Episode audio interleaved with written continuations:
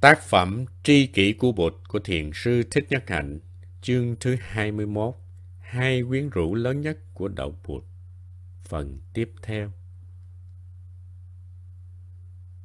Quyến rũ thứ hai, tìm một cái ngã để giải thích rõ ràng và hướng dẫn sự tu học.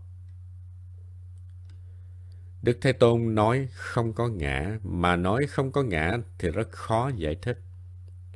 Không có ngã thì ai đi luân hồi, không có ngã thì cái gì thoát ra khỏi thân này, đi vào thân khác để luân hồi. Không có ngã thì ai trong kiếp này làm người, kiếp sau làm chim, kiếp sau nữa thì làm cá, làm trời, rồi xuống làm người trở lại.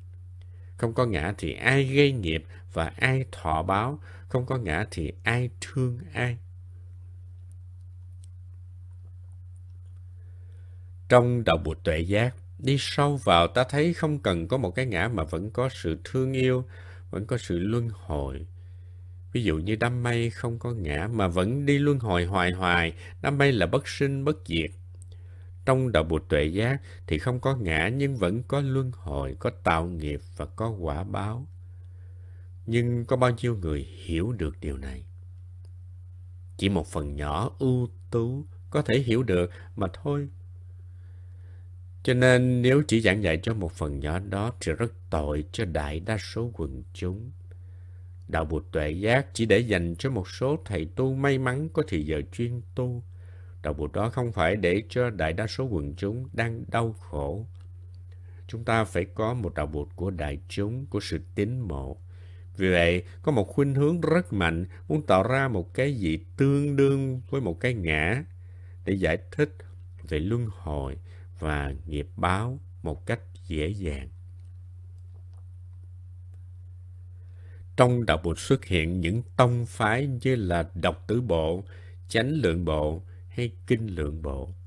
Những bộ phái này chủ trương là có ngã để làm chủ thể cho sự luân hồi, sự tạo nghiệp và sự thọ báo, để không trái chống lại những lời Bụt đã dạy trong kinh điển Liễu Nghĩa.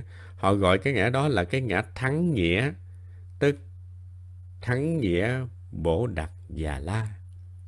Bồ Đạt Già La là ngã. Các bộ phái này có cơ sở lý luận dựa trên kinh. Họ cho rằng trong kinh rõ ràng là Bụt nói có ngã. Ví dụ như trong kinh Tăng Chi Bộ có đoạn nói: có một người mà sự xuất hiện của người đó đem lại lợi lạc chứ biết bao người khác. Người đó là ai? Người đó là Đức Thế Tôn. Trong khi đó Thượng Bộ, Thượng Tọa Bộ chủ trương là Bụt dạy không có ngã, chỉ có năm uẩn, sắc, thọ, tưởng, hành, thức mà không có người. Nhưng khi Bụt nói, thầy A Nan, tôi với thầy lên đồi chơi, thì rõ ràng là có người. Thật ra Bụt nói không có một linh hồn bất tử. Trong đoàn thể của Đức Thế Tôn có bốn đôi và tám bậc thánh quả, tứ song bát bối, nhập lưu hướng và nhập lưu quả, thất lai hướng và thất lai quả, nhất lai hướng và nhất lai quả, a la hán hướng và a la hán quả.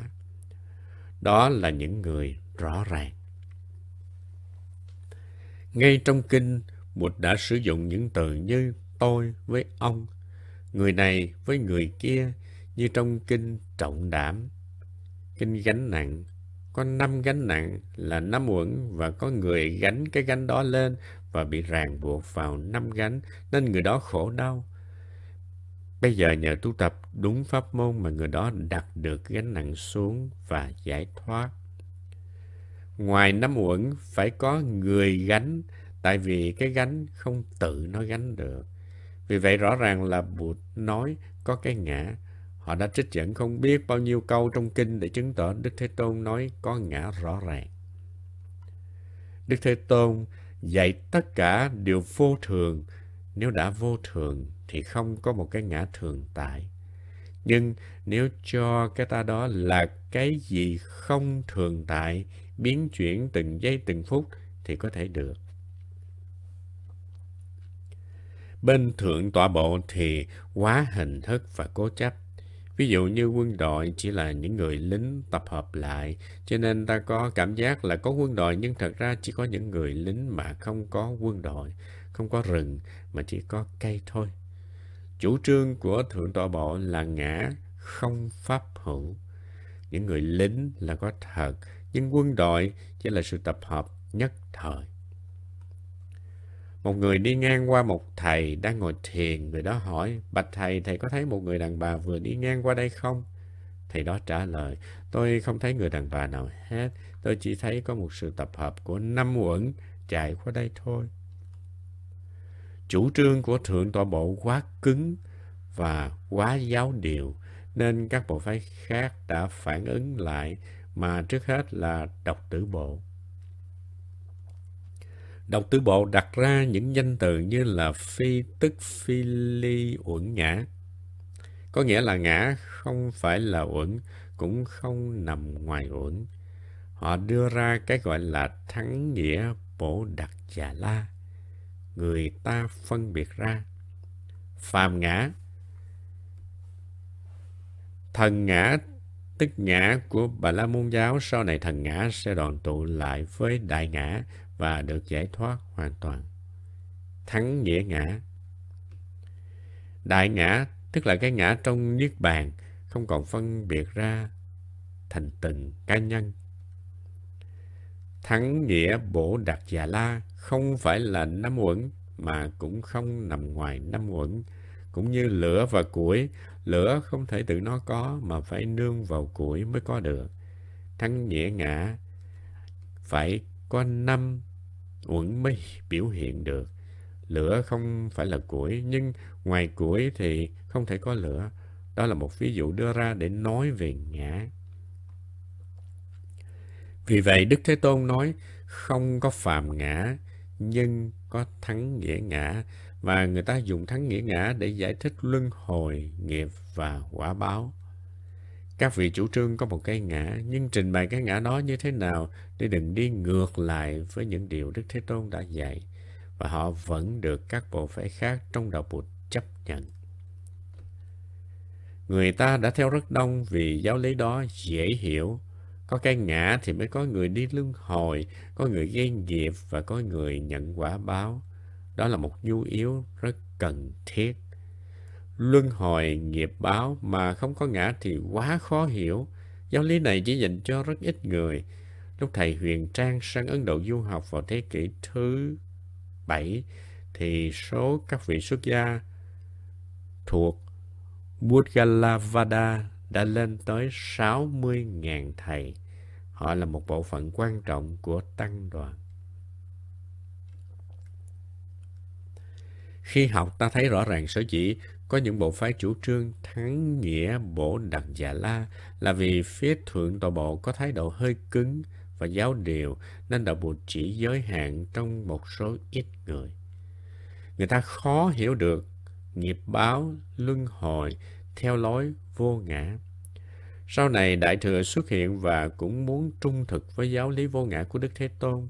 Tuy không dùng phi tức phi ly uẩn ngã hay thắng nghĩa bổ đặc già la, nhưng Đại Thừa cũng sử dụng một cái rất gần với cái ngã. Duy thức thì dùng thức a lại gia gần giống như cái ngã. A lại gia thức hay tàn thức là phần tâm thức chứa đựng tất cả những kinh nghiệm của chúng ta. Ngay trong Thượng Tọa Bộ cũng có hữu phần thức, trong Đại Chúng Bộ có căn bản thức. Cả hai bộ phái lớn này cũng có khuynh hướng tìm một cái gần như cái ngã. Người ta còn nói tới cùng sinh tử uẩn, tức là cái uẩn tồn tại cho tới khi ta giải thoát sinh tử mới thôi. Đó là sự quyến rũ thứ hai, muốn lập ra một cái tương đương với cái ngã để có thể giải thích luân hồi, nghiệp báo một cách dễ dàng. Khuynh hướng này có trong tất cả các tông phái Phật giáo. Đại Thừa Duy Thức Tông, Pháp Tướng Tông chủ trương A Lại Gia Thức, Tam Luận Tông, Pháp Tánh Tông chủ trương Phật tính, chân như, Như Lai tạng, pháp thân. Đây đều là những cái ngã trá hình. Tuy rằng Đại Thừa khéo hơn, dùng những danh từ không làm cho người ta nghĩ tới cái ngã, nhưng A-la-gia thức, Phật tính, pháp thân đều là những cái gần như là thường tại. Khi vừa lớn lên, tôi đã được tiếp cận với đạo Bụt Đại Thừa. Đó là một sự may mắn. Sau đó khi lớn hơn, tôi được tiếp cận với đạo Bụt Tiểu Thừa, đạo Bụt Nguyên Thủy. Đó cũng là một sự may mắn lớn, như một sự trở về với suối nguồn. Điều hay nhất trong đạo Bụt Đại Thừa là cái nhìn phóng khoáng. Đại Thừa ý thức được là mình đang sử dụng những hình thức mới để chuyên chở những cái rất cũ, dùng bình mới để đựng rượu cũ. Những tinh hoa trong đạo Bụt Nguyên Thủy cần có một cách diễn bày mới để người ta có thể tiếp cận dễ dàng hơn. Đó là mục đích của Đại Thừa. Đại Thừa không khác với Tiểu Thừa, tuy dùng hình thức mới nhưng đã chuyên chở được tất cả những tinh ba của đạo Bụt Nguyên Thủy. Trong Kinh Đại Bát Nhã có những câu mà khi đọc ta biết nó được lấy ra từ các Kinh Nguyên Thủy. Ví dụ như trong Kinh Niệm Xứ có câu: khi vị tỳ kheo cúi xuống thì vị tỳ kheo biết là mình cúi xuống. Khi vị tỳ kheo ngẩng lên thì vị tỳ kheo biết là mình đang ngẩng lên. Khi vị tỳ kheo khoác áo cà sa thì vị tỳ kheo biết là mình đang khoác áo cà sa. Khi vị tỳ kheo ôm bát thì vị tỳ kheo biết là mình đang ôm bát. Đó là sự thực tập chánh niệm. Kinh Đại Bát Nhã chỉ sửa lại một chữ. Khi vị Bồ Tát cúi xuống thì vị Bồ Tát biết là mình đang cúi xuống. Khi vị Bồ Tát ngẩng lên thì vị Bồ Tát biết là mình đang ngẩng lên. Khi vị Bồ Tát đắp Saṅghāṭi thì vị Bồ Tát biết là mình đang đắp Saṅghāṭi. Khi vị Bồ Tát ôm bát thì vị Bồ Tát biết là mình đang ôm bát. Đại Thừa đã trình bày lại những kinh Nguyên Thủy rất hay, rất khéo và hấp dẫn. Ví dụ như trong Kinh Pháp Hoa có nhiều phẩm và mỗi phẩm giống như một màn kịch.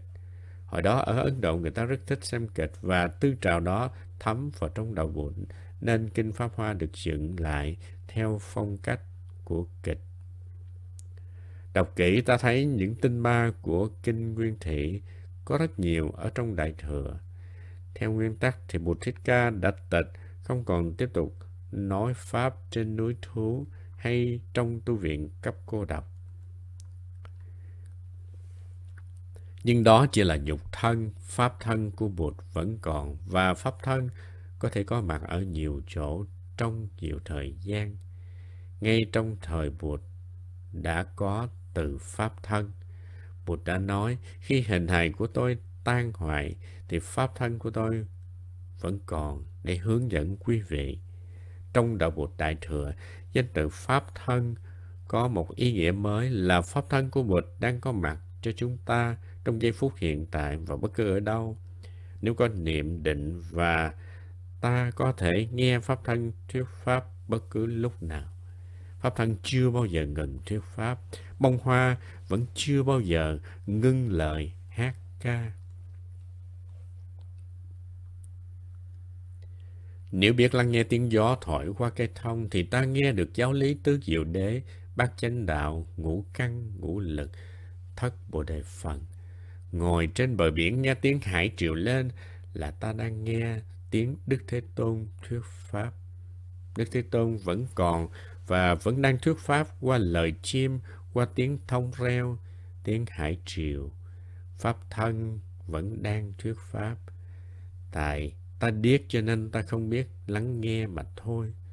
Trong Kinh A-di-đà cũng có nói, này Xá Lợi Phất, ở cõi tịnh độ có hàng cây bảy báo mà mỗi khi gió thổi qua, nếu biết lắng nghe thì ta sẽ nghe thuyết pháp ngũ căn, ngũ lực, thất bồ đề phần, bát thánh đạo phần.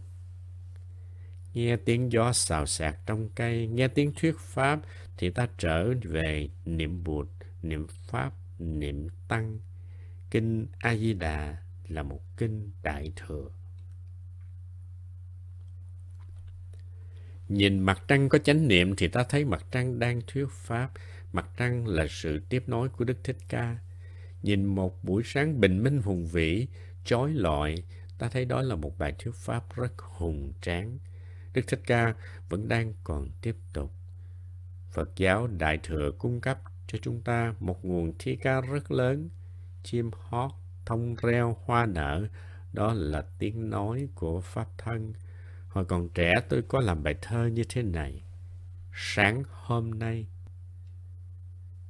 tới đây chén trà nóng bãi cỏ xanh, bỗng dưng hiện bóng hình em ngày trước. Bàn tay gió chán vẫy gọi, một chồi non xanh mướt, nụ hoa nào, hạt sỏi nào, ngọn lá nào cũng thuyết Pháp Hoa Kinh.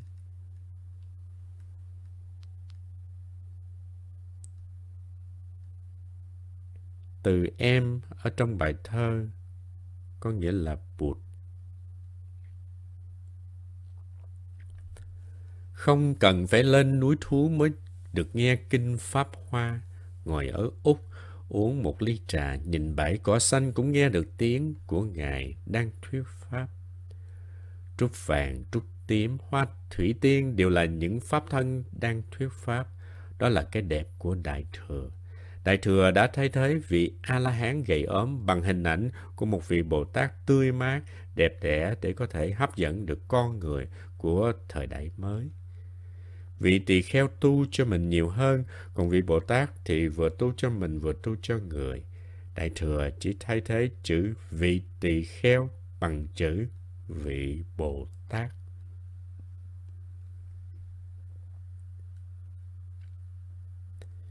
Chúng ta đang sống trong một thời đại mà ta có thể có đủ tư liệu về các tông phái Phật giáo như Nguyên Thủy, Tiểu Thừa, Đại Thừa.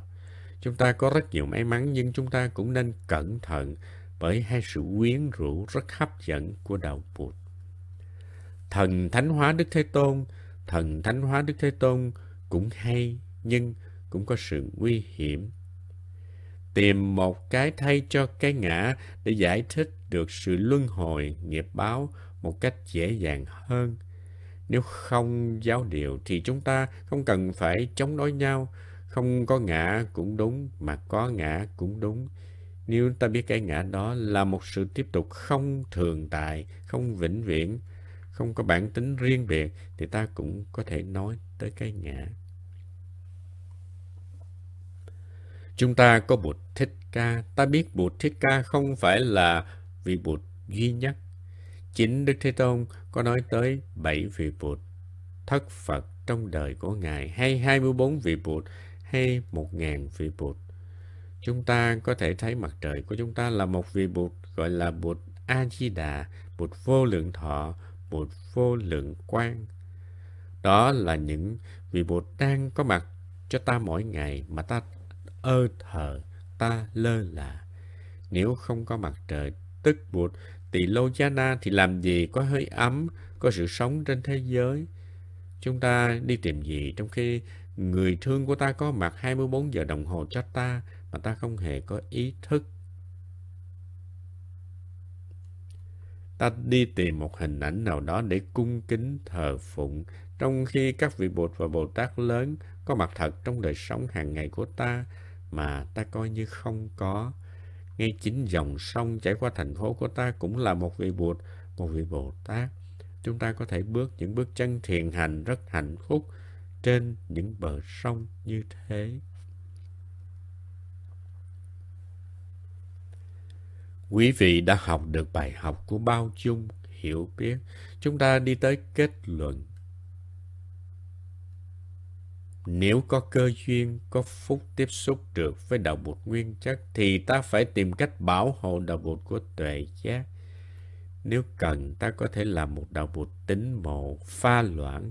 Nhưng đừng bao giờ quên là nếu không có nguyên chất, thì pha một hồi sẽ chỉ còn lại nước lạnh mà thôi.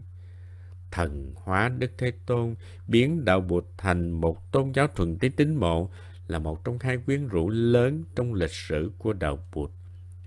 Việc làm này có thể xuất phát từ tâm từ bi hay ý muốn thành công, nhưng có sự nguy hiểm là nếu ta không duy trì được đạo bột nguyên chất thì mai này chúng ta sẽ đánh mất di sản quý báu mà Đức Thế Tôn đã để lại.